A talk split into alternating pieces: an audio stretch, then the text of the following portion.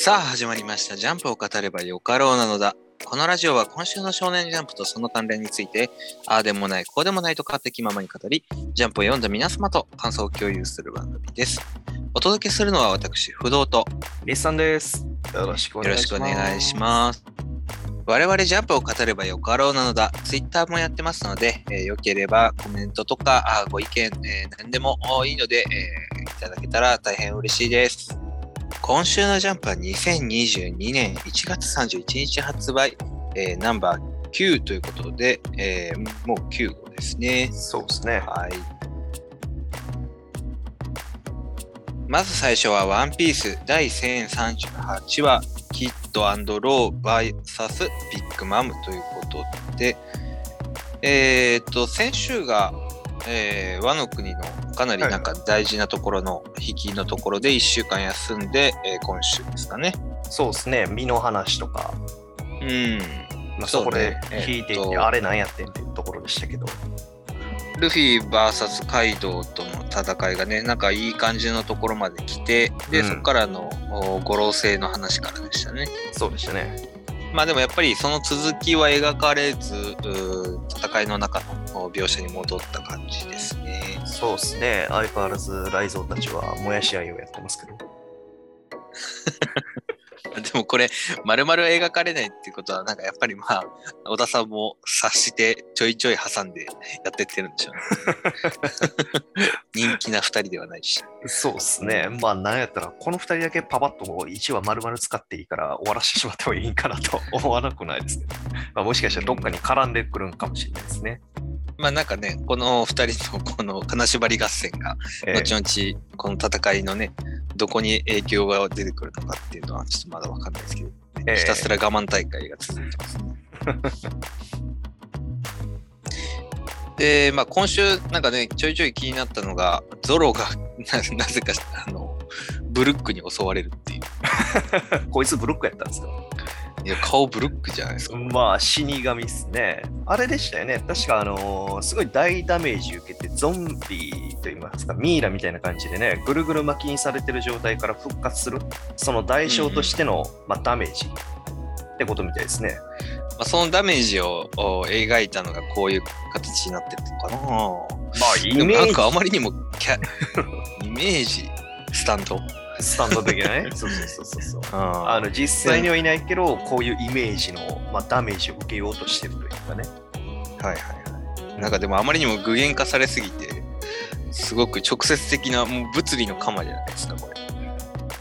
まあ、止まれ言うてるぐらいですからね、だいぶ物理的なダメージになりそうな雰囲気ですけど。そうね。まあ、ゾロがこれで死ぬとは思わないけど、だなんなんやろうなっていう感じはしますね。まあ、ブルックのギャグパートっていうオチもゼロではないかなと思ってますけど。まさかの。うん。一方で、城内の1階では、伊蔵がね、えー百獣海賊団の、まあ、雑魚どもを相手に戦ってくれてたんですけど、まあ、そうですね。怪我を負ってしまった。うん。そこに CP0 も来た。はいはいはいはい。まあなんだかんだね、一人で請け負って大勢を相手に戦ってくれてたみたいですけど、まあうんここでサイファーポールが出てきて、やり合うってことなんでしょうね、いぞ。まあね、そんな感じに見て取れますけど、もしかしたらでも何か相談か、依頼か、ななんだろう、そういう話し合い的なものを持ちかけるのか。暗躍的な後そうそうそう。まあでもなんか、伊蔵の横顔かっこいいですよ、これ。まあね、イゾ自体ルックスがいいですからね。ね、なんか横顔もかなり、ななんていうんだろう、男らしい顔というか、かっこよさがありますね。美男子です。キャラ、ね、キャラとしてはすごくなんかいいキャラなんで、もっと活躍してほしいですね。まあそうですね、白ひげ海賊団自体、今後も活躍してほしいところですからね。うん。で、ヤマトの方は、あー火火をね、火の玉を、うんあー爆薬庫をなんとか凍らして、えー爆発しないように、うんうんうんうん。まあ一旦凍らしてね、すぐには爆発しないようにしてるところですけど、うん、まあ、ね。この、な、この炎の方から手が伸びてきて、ヤマトに攻撃してきてますけど、そうね、うん、やり合ってるよね。言うこと聞いてくれないんでしょ。うね。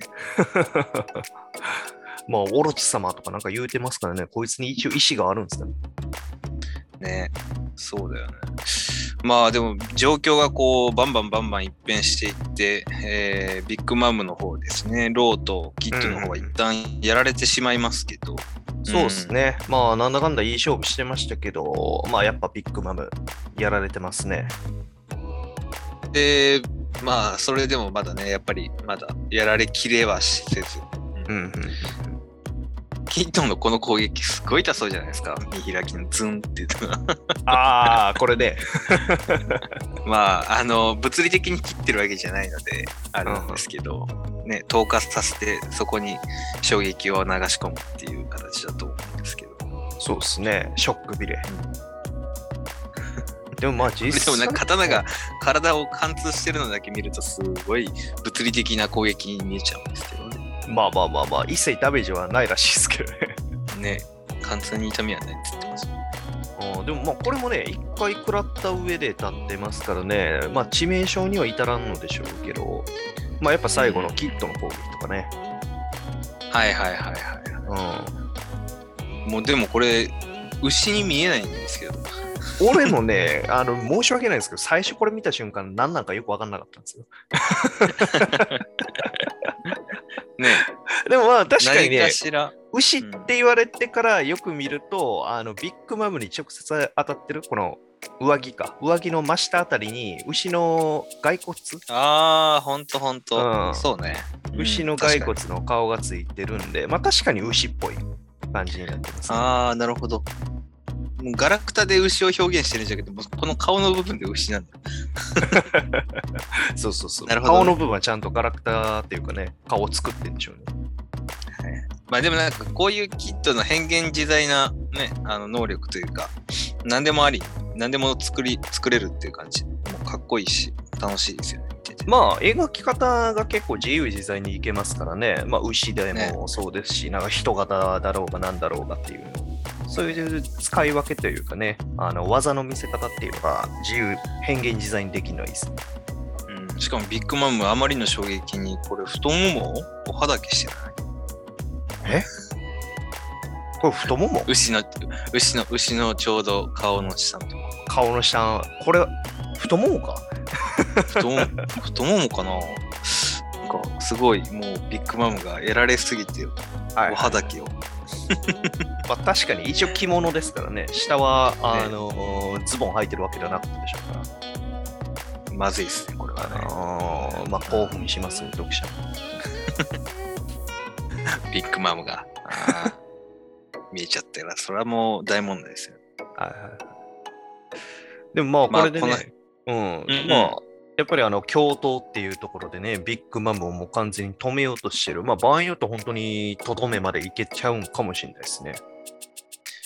そうですね。これもだから、あのカイドウとルフィの戦いの決着の前には、あーこっちの戦いは決着つきそうな気はしますけどね。流れの順番的にも。あで、まあ最終決戦、カイドウとルフィっていう形になるのかなという感じはしますけどね。まあそうですね、そのパターンになるか、押しとどめてる間にカイドウを仕留めて、ビッグマムに逃げられるっていう風なパターンとかですかね。うんうんうん。まあでも、ビッグマンもここで、なんていうんですかね、倒すサイキフの、まあ、殺すって言い方はあんまないけど、ルフうんあワンピースはないけど、にはならないと思いますけどね。この、これほどの4校のキャラクターはね。4校2人が一気にここで落ちたら、すごい動きますからね、話。うんうん。でもまあ、和の国それぐらいのね、衝撃あるって前から言われてましたから、まあまあ、はいはいそういう展開でも。まあ、順番的にはここのビッグマム VS のところに決着がついて、ルフィたち。で、んまあその後、鬼ヶ島があの花の都に落ちるかどうかみたいなところの勝利みたいな感じなのかなって想像していきますけどね。そうですね。まあもしかしたらビッグマムとカイドウが落ちて、で、キッド、ロー、ルフィが四皇っていうか五皇になってみたいな っていうこともあるかもしれないですね。ようやくあのライバル同士で戦うとかっていう。うんうん。あるかもしれないですね。まあ、まあまだ次週もね、ワンピースありますんで、えーはいは次号の表紙巻頭からで楽しみにしていきましょう。はい。続きまして、呪術廻戦173話、東京第一コロニー13ということで、えー伏黒とレイジー様の決着が先週ついて、えー からの今週ですね。えため息ですか？なんでやろな。レイジー様がお亡くなりになったこと。そうよ。えー、うん、意外とあっさりでしたね。えー、ってなったよ。もう、すごい。不法よ、不法。うんう主人公側が死んだぐらいの 主人公側が死んだ時ぐらいの衝撃受けてますね。いやいやいや、もう前からずっと言うてた通り、死んでほしくなかったですからね、レジー様。この2、3週の間ですごい感情移入してますね。うん、いえ、評価爆上がりでしたからね、ちょっうん。まあそんなに まあまあ確かにいいキャラクターでねもったいないなっていう感じはすごいしますね。まあでもこういうあの出し惜しみしない展開の出し惜しみしないところが呪術廻戦のいいところでもありますからね。と。あーまあそう残念という感じでね。うんまあね、なんかあのどっかでレディーさんがその設定的なものとかっていうのは開示されるんでしょうけど、それ見たいところですね。全然あの裏事情というか、まあこれまでの経緯的なものとか一切かか語られてないですからね。うん、確かにね。その辺もなんか過去のところでつながってたりしたら面白いですね。うんまあうん、歴戦の昔からいる呪術師っていうところで、そういうの話は多分、まあ、ハゼノキもね、まだ生きてますから、ありそうですけどね。あそうですね。話はね。うん、今回、ハゼノキも結局逃げおおせたっていうふうなことになりましたからね。そうね。うん。で、まあちょっとね、気になったのが、あの、伏黒の頭の中の話で、天元様の話がちょっと出てきて、うん、まあこれも少し、まあ、ここで出すっていうことは何かこうさ意味があるような気もするんで天元様が嘘の目的を俺たちに話してる、うんうん可能性っていうのもお考慮すべきいやこの花ならそれはないかって言ってるんですがちょっとこれもね見え隠れする点においては気になりますよね。まあ、ミスリードを狙ってる感じはありますよね。この反応ならそれはないかって言って、ああ、ないんかと思わせておいて、実際そうでしたよって。そうそうそうそう。まあその可能性っていうのがねなんかちょっとこう示唆されるのかなという感じもありましたね。でレジー様ちゃんと点数くれましたね。そうですね。まあ、点数をね、あの、伏黒に与えることによって、その伏黒が100点を取るように、なんか行動できるようにというか、行動させるように仕向けてる雰囲気があるんで、うんまあ、そういう意味ではちょっと面白い行動ではあるかもしれないですね。単純な善意ではないかもしれないですね。うん、まあただあくまでも同期となって死んでくれよっていうこう憎しみも込めてのなんかうんそんな呪いをかけたあレジー様の最後でしたね。そうですね。はい、うんまあで今回大事なところがあ高場という最強呪術師がまた爆誕してしまったという。もうこれがね、どういう、あのーまあ、五条先生とためが張れるというか、対抗できる術式っていう風に言われてましたけど、どういう意味合いでその対抗すんのかっていうのがいまいちまだ分かんないですけどね。これはまあ高場が受けると思ったこうやれば受けるあ要するに笑いが取れると思ったことは全て実現できるんですよ。ああ、っていうことではあれですか？あの、ガッシュのシンポルク的な感じですか？ああそうそうそうそうそうそうねシンポロクに近いと思う。思ったことを全てうん実現できるっていう。そうそうそう。で、ただ多分この術式自体は高場は知らないだろうから、理解してないだろうから、はいはい。あの、理解したらダメな縛りもありそうじゃないかな。ああ、なるほどなるほど。理解してないがゆえ、天然ゆえのこの術式のお縛りというか、はいはいはい、はい。最強がゆえの。うんで、なおかつ高場はでも人殺せないので、五条先生とかと違って。まあそうですね。今まで殺してないですからね。うん、ポリシーとしても多分殺さないと思う、ね。その辺の縛りもなんかあるんじゃないかなと思いますけどね。ああ、なるほど、なるほど。気づいてないところがっていうことですね。気づいてないところで、うんまあまあた多分高場自体が闇落ちしない限り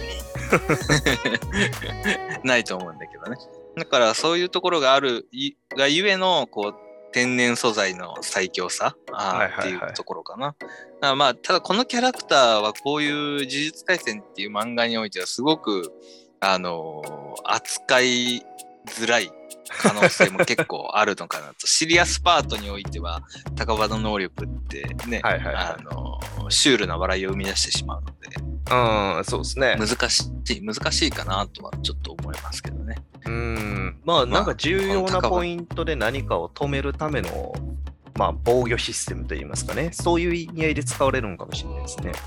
うん。あんまり敵を倒すっていうよりは。そうね。敵を倒すっていうか、そうだね。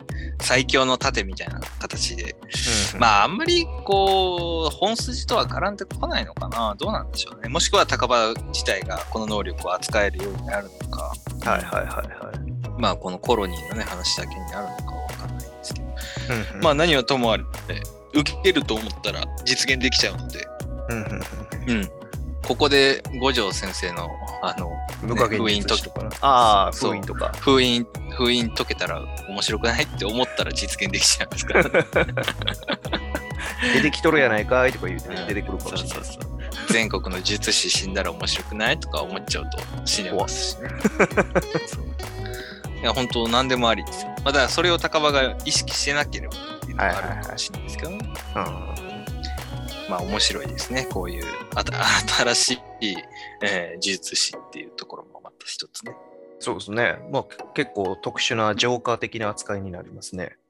うん。で、一方、レミちゃんとお伏黒がっていうところですが、まあ、伏黒が天使が降りてきちゃいました。そうですね。お迎えじゃないといいんですけど、これ。ああ、実際のはお迎えやと。うん。まあ、どどうどうなんでしょうね。全然この辺は謎だらけなのまあね、なんとも語れないんですけど。まあ、ついに100点持ってるやつと接触しちゃったっていうところではありますね。いいやつか悪いやつかは分かんないですけど。頼むから治癒でやってくれっていうだけですね、これはね。いや、こんな格好、分かりやすい格好してて、治癒してくるかっていう感じですけどね。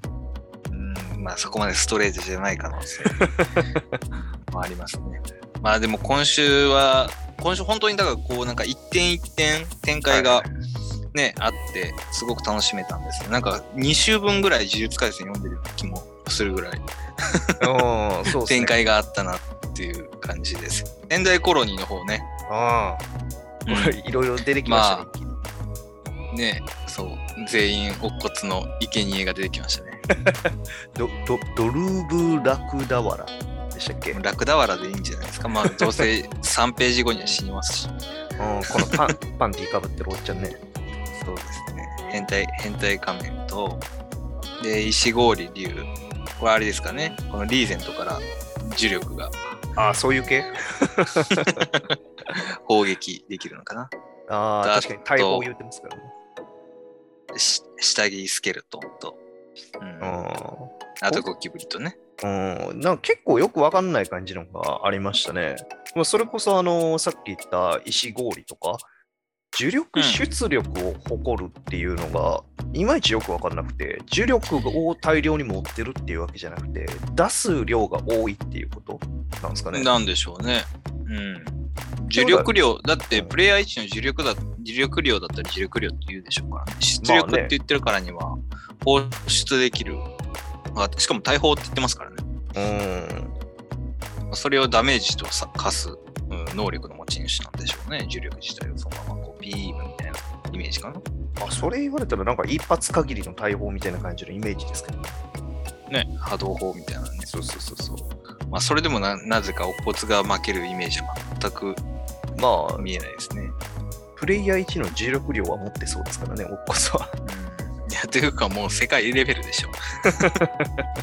って思っちゃうんですけどね。うんで、その次のね、ウロタカ子、こいつのこの空を操るっていうのもいまいちよくわかんないですね。確かに確かに。まあ、自由自在に飛べるぐらいだったらね、そんな大したことはないと思うんですけど、うん、空を操るがどこまで入ってるかにもよりますね。そうですね。下着が空になってるのもよくわかんないですね。まあ、雲を操ってんじゃないですか。雲？ああ、でも逆にあれじゃない？ですか。というか。光じゃないですかね、それ言うああ、光か。そっかそっか。まあだから天候を操る系なのか、そのね、武空術的なあれなのか、はいはいはい。ウェザーリポート的なやつなのかわかんないんですけどね。はいはいはい。ウェザーリポート。ああと、そうそうそう。あとはまあ、黒漆、ゴキブリさん。ゴキブリさんですね。まあ、ちょっとキャラクターがバンと出てきましたけど、早速そのラクダワラさんは死亡ということで。うーん。ラクダワラさんね、これ最初の解説見たら、あの和国大乱つってるんで、これ卑弥呼の時代の話ですからね、めちゃくちゃ古い人物ですよ。うん。確かにそうね。うんその時代からいる。落ち落ちでも落ちましたよ。まあ間違いなくこの説明だけ聞いたら最強のような気しましたけどね、4人の中では。でもなんかもう、あの、お骨の最後のページのところで、その、周りに対する被害もないじゃないですか。あ損損害的なところも。あ、はいはい、はい。ところを見ると、本当に一瞬だったんだなって感じしますよね。あービルの骨の一回なんか追い詰めてさっとやられた、駐車場、そうさってやられた。もう争うまでもなかったみたいなね。はいはいはい。レベルだったんだなっていうのがなんかちょっと見て取れますけどね。まあ、うんここからお骨の無双が始まるのか、まあ正直個人的にはちょっと心配なんですけどね、そういうところを裏切ってきそうな気もするので、お骨の身に何かがっていうのは少しき、怖いところではあるんですけど、ね。そうですね。もう定番と言いますかで、予想としたらもう4人とも全員、お骨が1人でぶっ倒してしまうっていう展開が、うんやっぱり予想できちゃうんで、それを裏切るような展開になり得るんかなっていうふうには思っちゃいますよね。そうですね。まあ、楽しいバトルが見れたらそれでいいんですけど、まあ、お骨もね、主人公ではないというところが一つね、ありますんで、それがちょっと怖いところではありますね。うん唯一の弱点ですね。うん。まあでも、ね、久々になんかちょっとお骨のこうバトルシーンも見れるのかなっていうところも、あー次週への楽しみとしてはいはいはい。思います。期待したいですね。了解です。はい。続きまして、青の箱38は人たらしということで、えーまあ、先週、千夏先輩とお大輝くんのね、うんえーちょっと、まあ、なんでしょう、千夏先輩の心境の変化が少しずつ見えてきて、うん、で、まあ、インターハイにっていうところの描写でね、終わりましたね。うん。そうでしたね。で、今回はがっつり千夏先輩関わってきましたけど、そうね、まあなんかインターハイ入るから、千夏先輩と大輝くんの距離感離れるかなっていう予測が、まあ個人的にはあったんですけど、ええ、全然離れないですね。それ攻め始めたらもうずっと攻めてきますよ、この人。すごいですね。友達利用して電話、電話線で 作戦ですよ。も大輝くんいるんじゃないのって言ってるかもしれないですよ。う怖いですよね。ラスボスのムーブとしては。いつ何時でももう大輝くんのそばにいる感が。ね、いやでもね、あの、まあ今までの、今話したところまでは冗談、半分冗談だとして、えひなちゃんとの距離感もなんかね、ちょっと遠く感じさせるような描写になってるじゃないですか。そうっすね。もう完全に最近、まあインターハイがあるからっていうのでしゃあないんでしょうけど、もう全然絡んでこないですからね。今回、ねマジで1ページしか出てないですよね。どういうこと？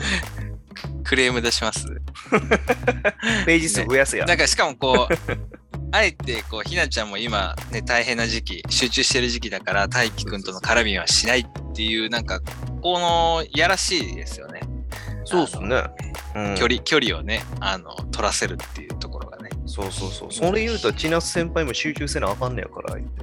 そうそう。なんか我々に ひなちゃんルートはないんやでって見せつけられてるかのような、そんな気持ちになってしまいましたね。そうそうそうそう。手のひらの上で踊らされてますよ、我々は。うーん、編集の意図にね、踊らされてますよ。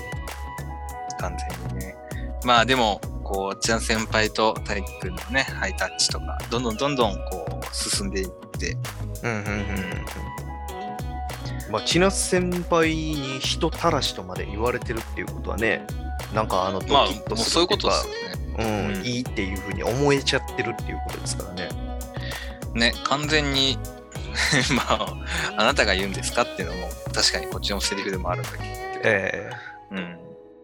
でも、人たらしって言うってことは、もう自分もその人にちょっと好意寄せてるやんっていうのを言ってるようなもんですからえうーね。ん、なんかいい、嬉しいやんみたいな、そういう思いがあって出てくるような言葉ですからね。そうね。うん。うん。でもこれもだからインターハイ終わったらもうたかが切れてちょっと怖いんですよね。シアン先輩の猛攻撃。も シアン先輩のターンが始まるじゃないですか。はいはいはいはい。リミッター解除してね。そう、インターハイが終わればね。うんうんうん。一旦、うん。まあ、終わ一旦かな。終わったら、もうデートか何か知らすかもしれないですね。ねえ。もう、その時の二人が。まあ、どうなるのかな？ひなちゃんが、その時の状況にもよるのかな？まあ、三つどもえの恋愛のね、あのー、惚れた晴れたが見たいっていう感じはあるんですけど、はいはいはいはい。まあ、ここにどう絡んできてくれるのか、ひなちゃんがどこまで割り込んできてくれるのかっていうのがちょっと気になるところではありますね。そうっすね。うん。で、まあ、そういえば、千夏先輩、あれですね、あの、九州に行ってんですね。バスケは九州でっていう羽生先輩言うてはいはいはい。だからまあ、あの結構遠くで大会に出てるから、やっぱ応援には行けないんですね。うん、そうだね。まあだって、大輝くんもね、バドミントンのあの大会あるしね、うんあの、見に、見に行ってるでしょ？はいはいはいはい、応援行ってますからね。全国大会ね。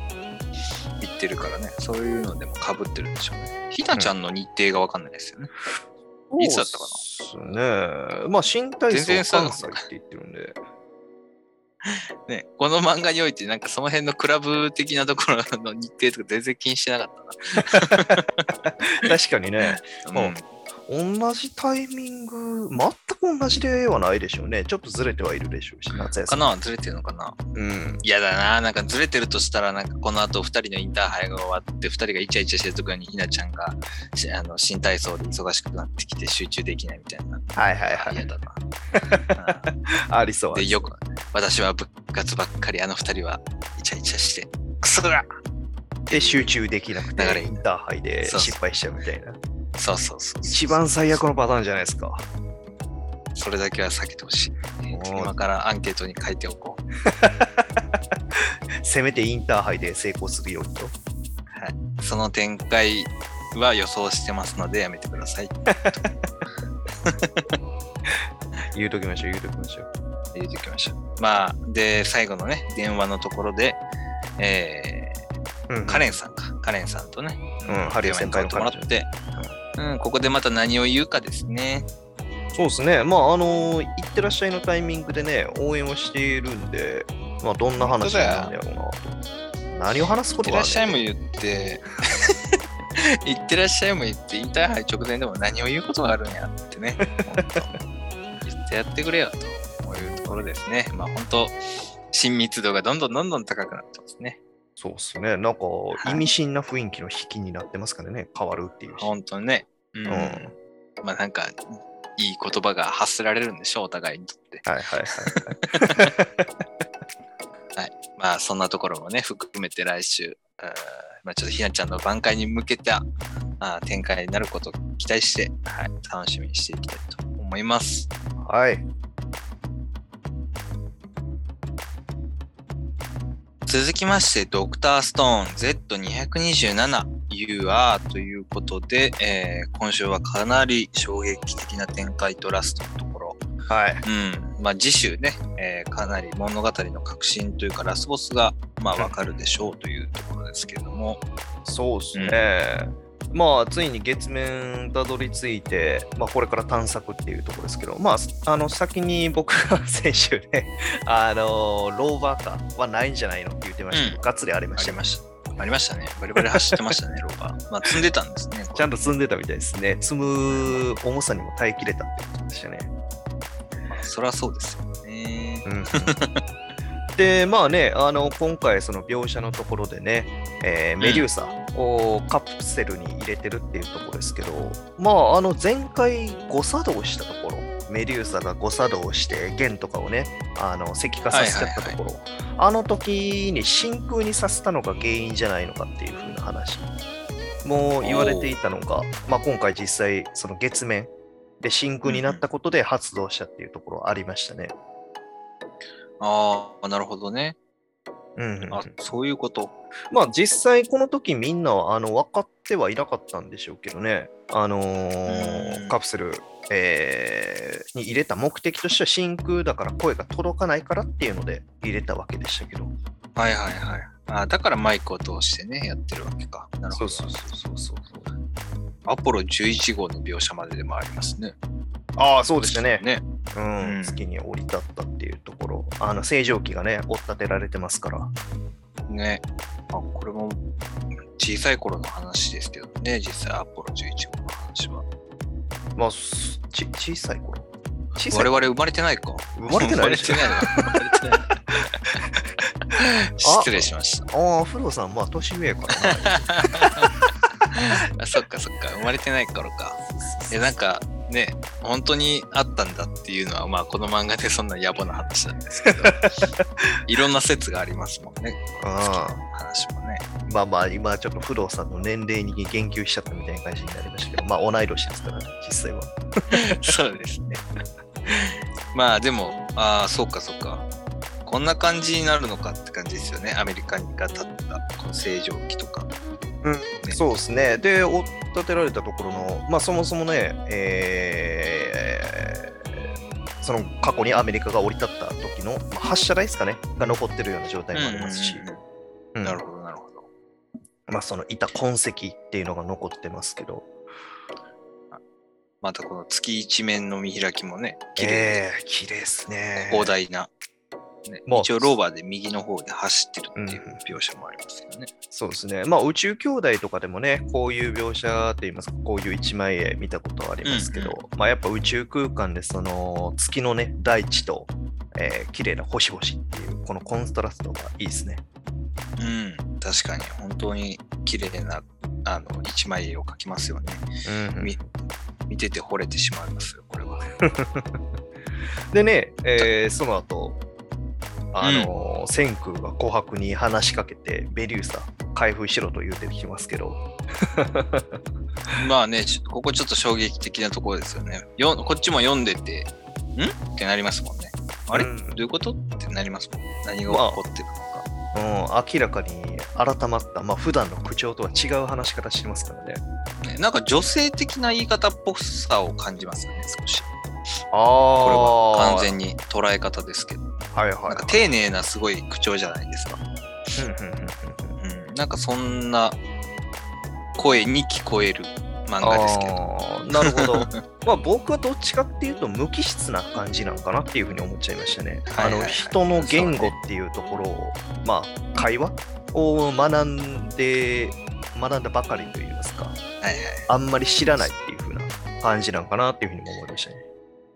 ああ、ロボ戦空か。そうそうそうそうそう。っていう方向性の可能性もありそう。なるほどね。ロボ戦空っていうか、メカ戦空とも言えるかもしれないですあメカ戦空か。はいそうね。まあでもこの時のちょっと、え、開いちゃうの？っていうところ怖怖いですよね。うーん。でもまあこれで結局、まあ、紅白がちょっと緩めたことによってね、あのー大気が外に出ていってしまって、はいはいはい。うん、このカプセル内が真空になったことで、えーメデューサが結局また誤作動、動作しちゃったっていうところですね。はいはいはい。そういう、まあ爆弾みたいな形になっちゃったってことですね。うんうんまあでも琥珀のね、超体術で、うんうん、ローバー壊れちゃいましたね、これね。ああ、こけてますからね。うん。ね、まあ、それもあってか、琥珀の超体術で、なんとか、この投げ危機は乗り越えたと。まうんあかなりでかい規模になりましたよね、この時の。ね本当に。最初に誤作動した時は部屋の一室クラスやったからそんなにでかくはなかったはずなんですけどね。うんうんうんまあ、この辺ももしかしたらなんか、まあ、宇宙空間といいますか、月面だからっていうので、大気の影響とかももしかしたらあるかもしれないですね。ああ、なるほどね。確かに。開けただけだもんね。うんうん、で、まあ、ついに、このラストまがまがしい黒いシミところが出てきましたね。ん、ラスボスはシミですか？あ、ただの？黒いシミ。黒いシミや。うん洗い流せや これね、すごい気になりますよね。まあ、当然明かされないだとは思うんですけど、うん。まあ、なんて言うんでしょう。あの、考察いろいろ言われてはいますけど、今週のところの情報だけでも推測できるところがちょっとあったんかなっていうので考えますと、その、選挙自身も言うてるんですけど、あのーアメリカが追ったというか正常期、この近くにあったっていうところが必ず理由がありそうああ。まあ何？アポロが、アポロが関係してるってこと？そうそうそうそうそうそう。まあ本当にあのー言うてる通り月ってめちゃくちゃでかいわけじゃないですか。まあ、その中で、そのわざわざアメリカの正常期、まあ、アメリカが過去に降り立った土地のすぐ近くっていうところが必ず理由あるだろうっていう風な話で。って考えると、まあ、過去にそのアメリカがアポロで、えー月面に降り立った時に置いていったものなのかもしれないです。ああ。なるほど。そうそうそうそう。かまあ、帰アポロから帰ってきてない人いないよね。あ、おったけ いや、全取り残された人。あ、そうな。全員帰ってきてるのか。取り残された人いたら、その人ちゃうかなと。安直、安直、安直すぎましたね。なるほど。まあ、置いてったものね。かあの時確か冷戦時代でしたからね、なんか戦争の目的として何か置いていってたのかなっていう風な話。でもずっとそばにいたんだっていうことは、なんか人っていうよりかはテクノロジーとか、えっ、と、ものとか、そういう可能性はありますよね。ああ、それはあれですか、あのーうん。キャラクターではななくてっていうのが、あの自分たちの身の回りにあったものってことですか？そうそうそうそうそう。ああ、いや、まあ、それもね、僕も思ったんですけど、まあ、単純にその、すぐそばにっていうのは、月っていう、まあ、地球のすぐそばっていう風な意味合いがあったかもしれないです。ああ、なるほどね。うん。まあなんか、ただこのずっとずっといたんだなってこう千空のセリフのところに映ってる、驚いてるみんなの描写が現代側の人たちばっかりじゃないですか。はいはいはいはいはい。うん。で、なんかこう、ね、そういうところでストーンワールドを生き抜いた人たちが驚いてるんじゃなくて、現代側の人らがあー驚いてるっていうところが、なんかちょっと肝なのかなって、個人的に思ったんですけどね。ああ、でもそれ言うたら、化石のじいさん一応映ってるんですよね。あ、お前の。うん。ほな違うか。いやでもまあもしかしたら化石のじいさんがね、なんかあのー肝になってるんかもしれないですけど。うんうんうんうん。まあどうなんでしょうね。なんかでもちょっと千空だけは少しこう、そう正体が分かった時の顔もなんか輝かしく見えたので、やっぱりレイだったりとか、ね、白夜関係だったりもあるのかなとも思ったりもしてるんですけどね。まあ、まあこれは。うん、一人だけね、明らかにその、まあ言うてる通り輝いてるっていうか、その面白いみたいな感じの、そうね。うん、あのむしろワクワクしてるかのような顔になってますからね、他のみんなが絶望した顔になってますけど。そうそうそう。この辺がね、気になりますよね。うん。人なのか、うん、物なのか。深いなか。うん。うん。まあついに来週 明かされるってことで、週ねもうこの辺はめちゃくちゃ気になりますね。楽しみですね。はい。はい。まあ、この辺の正体が、まあ、次のドクターストーンのね、もう、うん、どうなるんでしょうね、このドクターストーンも最終章と入るのか、それとも、うん、続けていくのか、まあ、その辺を占う大事なあ次週になるかなと思いますので、はい楽しみにしていきたいと思います。はい。続きまして、坂本デイズ56話 JCC ということで、先週坂本が病院で入院している時に、うんえーオーダーのね、ヒョウさんと南雲さんが見舞いに来てくれて、まあ物語が少しね、進んだあー感じがしたんですけども、はい。おまあスラーのね、えー正体が分かったりとか、まあ、で、JCC が関わってるってことなので、殺し屋の養成学校に、まあ今回行こうっていう内容ですね。はいはい。そうでしたね。まあ最初のところはね、オーダーのお獅子場さんとおさらぎさんが、うんまあ相変わらずこの仲いいコンビがね、話してますけど、うん、他のオーダーの話ですね。うん、まあ、一個これ気になったのが、殺連が株式会社やったっていうところですね。ほんまやね。株価大暴落。まあまあ殺し受けよ確かに。うん。意外というか、まあそうだよね。株式会社だよね。なるほど。うん殺しの依頼がないとやっていけないもんね。それを儲けとしてやってるんだろうけど。そうそうそうそう。株価なんか気にすんねんなと思ってし確かに。まあ、殺しの依頼もキャンセルが相次いでるらしいでということで、まあ、殺人にとってはもう大損害。うん。うん。ということで、まあ、オーダーもなんかやっぱり人員は他にもいるみたいですね。他のですね。今回出てきたのが、金栗ですかね。名前だけは前出てたかな。うんうんうんまあ、あその人がまたあ集合するということで、まあ、この辺も JCC にまた絡んでくるのかな。ちょっとおオーダーがね、次誰が絡んでくるのかって。はいはい。えー行方不明の高村さんはいずこにっていうところがありますからね。うん、まあそれで言うんであればね、今回高村さんについてちょっと触れてましたからね。ね、ついに高村さんはオカルトの領域に達しましたね。いつからおんのかっていうのが分からへんっていうふうに言われてますからね。うん、すべてが謎。うんなんだったらこのスラーのところに襲撃来るんじゃねえのっていうぐらい思わせますよね。ああ、はいはいはい。逆に行方不明というか、うん、逆に追いかけてきてるというか、その展開もなんかちょっと、うん、そのタクシー、そのちょっと展開も少し見たいなっていうのがありますけどね。はいはいはい。逆にまあでも攻められることもね。そうそうそう。でも、ガクもこれでもう完治して腕も治りましたし、ええうん。まあ、鹿島さんも久々に見ましたね。うんうんうんうん。こんな治療もできるっていうところでね。そうね。なんかでも、この3人ぐらいなのかな、スラガーのこの幹部的なところで。まあ、もうちょっと後から出てくるんだろうけど、うん。どこが本拠地かもよくわかんないですね。うん。まあまあメインどころで今のところ出てきてるのはずっと出てきてるのこの3人ですからね。そうね。うん、まあ、でも、ボスにここまで言わせる高村さんはさすがすごいですね。そうですね。でもまあ、なんて言うんでしょうね。一応言うても、あの、高村さんレベルが出てくると一筋縄じゃいかないっていうふうに言ってるんで、まあ、やりようはあるんかもしれないですね。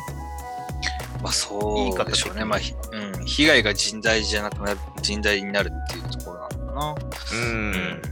まあしかも坂本さんに出会ったのもなんかやっぱり偶然というかたまたまっぽいみたいですね。まあまあ、まさか君にうん来ますから。まあ、急に来ましたからね、坂本さんも。うん、そうね。うんまあその割にはなんか淡々とねあの過去の話も掘り下げて最後のセリフもあって、うんまるでなんか坂本さんが目的だったから、まあでも目的は達してなかったみたいですけどね。うんうん。今回言ってるのはね失敗したって言ってるんで。ええまあ、あんだけ大損が与えても、まあ、まだ本当の目的があったんでしょうね。ね、撮練習部でまだやるべきことが、あースラーにとってはあったということで、うんまあその辺もまだね、謎ですけど、まあ、こっちも、おおね、えっ、と、スラー側も人員を増やさなきゃということで、まあおそらく JCC のお生徒に手を出そうとしてるのかな？そうですね。あの、白いキャンバスの方が楽っつってますんで、まだプロとして活動していない殺し屋ってことなんでしょうね。そうね、JCC に入ろうとしてる人らかな。うんはいはいはいはい。編入生として入ろうとしてる人らを狙おうっていう流れかな。うん。まあで、この学校法人 JCC、相変わらずこのお日本は狂った日本ですね。ゆとりの。うん、ゆとりのある殺し屋教育を言うて。完全に危ない教育ですけど、そうですね。まあそこに坂本さんとシンが行くということで。そうですね。まあ、卒業生の1割がようやく殺し屋になれるけど、9割は辞めるか知るっつってるんで。まあそれぐらい言っとかないとね、ハンター試験ぐらい厳しく言っとかないとね、はいはいはいは展開的にも。い。でもこれどっちかっていうと、あの、ハンターになった後に9割知るみたいな感じの言い方する。ああ、なった後ね。確だかに。これ試験はね、これその前に入りあの行われるみたいですからね、編入試験。はいはいはい。うんうんそうね。残り、訓練中、まあ訓練中に死ぬのよね、しかも。そうそうそう。これもすごいですね。まあまあ、そういう描写もあって、最後のね、新しい新キャラ、うん、ですね。はいはいはいはい。女の子ですね。可愛い子が出てきましたね、またね。うん。すごい僕は好きですよ、このクセッケといい。ああ、設計を後ろに束ねてるところとかね。目がバッチリしてるところ。そうそうそうそう。なんかすごく坂本さんらとの絡みが早く見たいなとキャラクターですね。そうですね。まあ言うてもシーンはね、普通にプロとしてちょっと活動もしてたぐらいではあるんで、まあ普通に受かるんじゃないのかなと思いますけど。まあ坂本さんがいたら大丈夫でしょう。うん。まあ問題はだからここに絡んでくるスラーと、あとはオーダーはどうなんだろうな。まあそれを鍵つけてくるのかわかんないですけど、うんうんうんまあそれが話の展開の種だと思いますけどね。そうですね。ここから何かしらの動きがあるんでしょうけど。うん。まあ JCC 編ということで。うん。まあでも坂本デイズも新しいキャラクターできて、またね、えー楽しみが増えていくということで、まあ次週も楽しみにしていきたいなと思います。はい。続きまして、ジャンププラスよりダンダダン第42話脱出多段式ということで、えー先週、先々週か、あはジジが、えージャッシーに、えーまあ、取り込まれて、ん？取りつかれて、で、オカルンとの、うんそうね、オカルンとの対峙というところがせ先週の話。そうですね。ももちゃんの危機にオカルンが、まあ、助けに来てくれたシーンでしたね。うん。ね、本当にかっこいいブリーフと、おー ブリーフ VS の戦いですね。うん、反乱男で。あんな男で。今週はでもオカルンが結局トランクス派かブリーフ派かは分からなかったのか。まだ脱げてないですね。まあ、そのうち脱げると僕は予想してますけど。まあこの黒タイツでもいいですけどね。まあでも、ジジとのこの蹴り合い、かっこいいですね。そうですね。ボールの蹴り合いをして。まあ、あの、最初に書いてますけど、こコロ蹴り合いですかね。す札蹴り合いかな。うん。うん。札蹴り合いかな。うん。うん。まあ、蹴り合いで何とか、あの、相手を倒そうとしてるところがありますけど、うんうん。まあ、やっぱりね、サッカーボールのように、この邪視の音量を、えー固めたボールですね。これを攻撃に使ってかなり追い詰められてる感じではありますけど、まあ、その上でモンゴリアンデスワームが、えー毒液か、これ。なんか霧みたいなやつですけど、飛ばしてきてますね。まあ、卑怯な攻撃をしてきてるっていうところと、うん。でもオカルンもさ前から比べるとだいぶこの能力使えるようになってますよね。やっぱりね。鍛えてるだけのことはあるのかな。うんうんそのだいぶ耐久値が上がってる気がしますよね。うん。まあ、まだね、本気は、ああ、でも一回だけ使ってたんかな、あれ、もしかしたら。あの、モンゴリワンデスアーム飛ばすときにね。そうそうそう。まあでもなんかね、その間から体に慣れさせなきゃって鍛えてた描写はあったので、はいはい、はい。その回もあったのか、あの常時、このね、ターボ状態で入れるっていう状況ができてますけどね、少しずつね。うんうんうんそうですね。あで、モンゴリアンデスファームのね、えー、と弱点としてはやっぱり太陽光ということで、まあ、外に出さなきゃいけない。まあ、それが、まあ、ミミスと一緒なのかな？似たような感じなのかな？今回の作戦も相まって。まあそうですね。うん。で、上を湿らせて、うん、ミミズみたいに出させて、干からびさせる。そんな作戦になるのかなと思いますけどね。そうですね。で、まあやっぱりここね、あのーももちゃん脱出させるっていうところで、えージジを自分が何とかしますってその変身この途中のシーン、はいはい。これはめちゃくちゃかっこいいな思いましたね。変身途中。いや、まあ、それよりでも、この、あああの、ももちゃんとおオカルのこの二人の雰囲ああ、はいはいはいは気、ラブコメしてるじゃないですか。い。いや、もう付き合ってるやろっていうぐらいね。いや、この二人の、でもなんかこう、絆がもう、どんどんどんどんね、こう、深まっていってるっていうのは、すごくいいですよね、王道でね。えー、いや、それはね、先先々週から引き続きで、ももちゃんも惚れ直しますよ、それはわかる。ね、まあ、回を追うごとになんかどんどんこの二人が、あの、仲の良さがどう深まってる感じがね。うんまあ、今回も、あの、うちだけ、自分だけ脱出したくないっていう、あーももちゃんに対して、うんオカルが説得して、なんかこれまでだったら、こう説得負けしそうな、あのオカルの説得負けさしそうですけど、ももちゃんもオカルをきちんと信じると。うん私が先に出て、えーオカルたちを助けるんだっていうところがね、なんかこう、無言のお互いのね、はいはい。えー目だけで会話できてるような感じがすごくいいですね。信頼感ができてる。そうですそんなね。見せ方ですね。で、かっこいい変身シーンとね。うん。まあ、その直後は多段式ロケットっていうことですけど。そうね、これも楽しいね。どうやって上まで行くのかっていうのは、この椅子と能力を使って。うんうんうんえーオカルによって打ち上げられた椅子をさらにももちゃんが超能力で、えーうん押し出すということですね。うんうんうんで、まあそこに追いついたジジと、で、そこに対するオカルの言ったはずだぜ、てめえは許されねえってやって のまたかっこいいですね、これね。ああ、かっこいいですね。イケメン主人公ですね、完全に。そうね、この能力使ってる時のオカルの本当かっこよさは。うんまあでも、邪視バージョンのジジも相当かっこいいですけどね、顔のビジュアルだけで言ったら。はいはいはいはいはい。まあなんか頬がこけてるかのような感じになってますけどね。まあな黒いですね、全般的にね。うん。まあで、地上の方ではね、ももちゃんが、あーどうやってモンゴリアンデスワームを倒す方法をね、まあうん二人を助ける方法と共に試行錯誤してますけど、うん結局家を燃やすと。そうですねね。まあ、さっき言ってましたけど、水で湿らせるっていうことなんでしょうけどね、ミミズの自殺っていうと、なんかあれでしたよね、あの地面、夏とかに地面が熱くなると外に出てきちゃって、で、太陽光が熱いってなって結局死んじゃうみたいな感じでしたよね。そうそうそうそう。あと雨上がりとかね、こう地面が湿った後とかに、あ、上に行ったら水があるというか湿ってるっていうので勘違いして出てきて、その後太陽光で死ぬみたいな。まあまあ、それがね、客観的には自殺に見えてしまうので、はいはい。まあ、そういうことを言ってるのかなと思うんですけど、そうですね。まあでも、地上には紀藤家の残党もいなかったんですね、もうね。どっか行ってましたね。ああ、おばちゃんズたちね。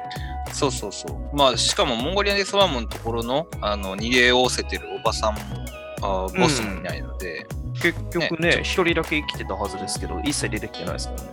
ね、この2、3は出てきてないので、ちょっと気になりますけど、うーん。出てき方によっては時事もまた変わりそうだし、恨み、つらみのね、一番詰まってる相手ですからね。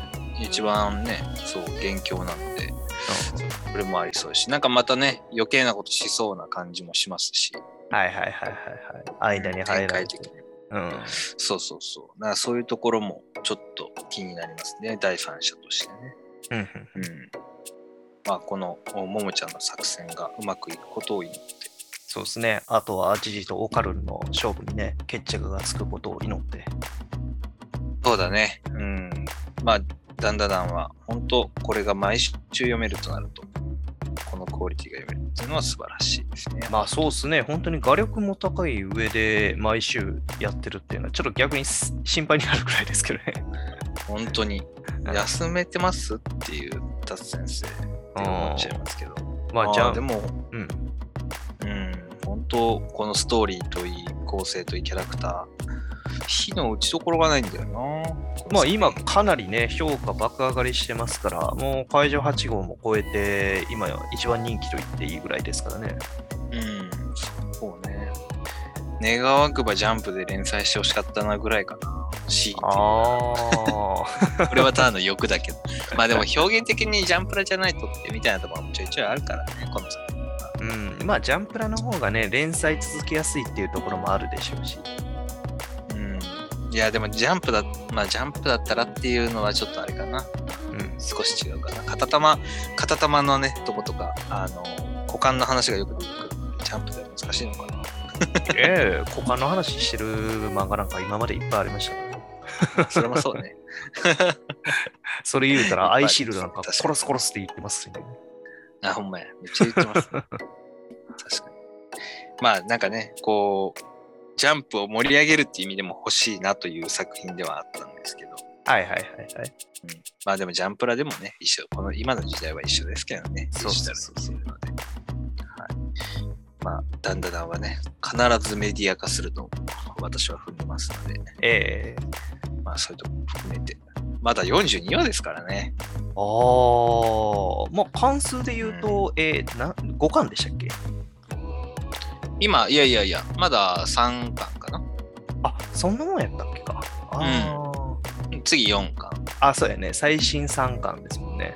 うん。うん、そうそうそう。だから、まだそんなレベルですよ。はあ、すごいな。それでもここまで濃密ですからね。そう、キャラクターとかストーリー的にもね。うん。本当にこれがつ連載が続けば続くほど、もう名作になる予感しかしてない。まあ、逆を言えば間延びさせてほしくはない。ああ、そうですね。作者が書きたいと思うところが終わったら、ピシッと終わってほしい作品でもありますね。はいはいはい。そういう日常系でもないしね。まあそうですね。だからまたこの戦いが終わって日常の恋愛パートとかも見せてほしいところですけど。そうね。またラブコメチックなところとか、うん。アアクサラとかも絡んできてほしいね。しばらく出てないですけど。そうそうそうそう。まあ、こうやって味方が、仲間がね、増えていくのも、また面白いところではあるので、ええそれも含めて、はい、次週もどういう展開になるのか、うん、楽しみにしていきたいなと思います。はい。はい、ここまで、ええー少年ジャンプ9号を語ってきました。次週は週刊少年ジャンプ10号ということで、22年2月7日はい発。売ですね。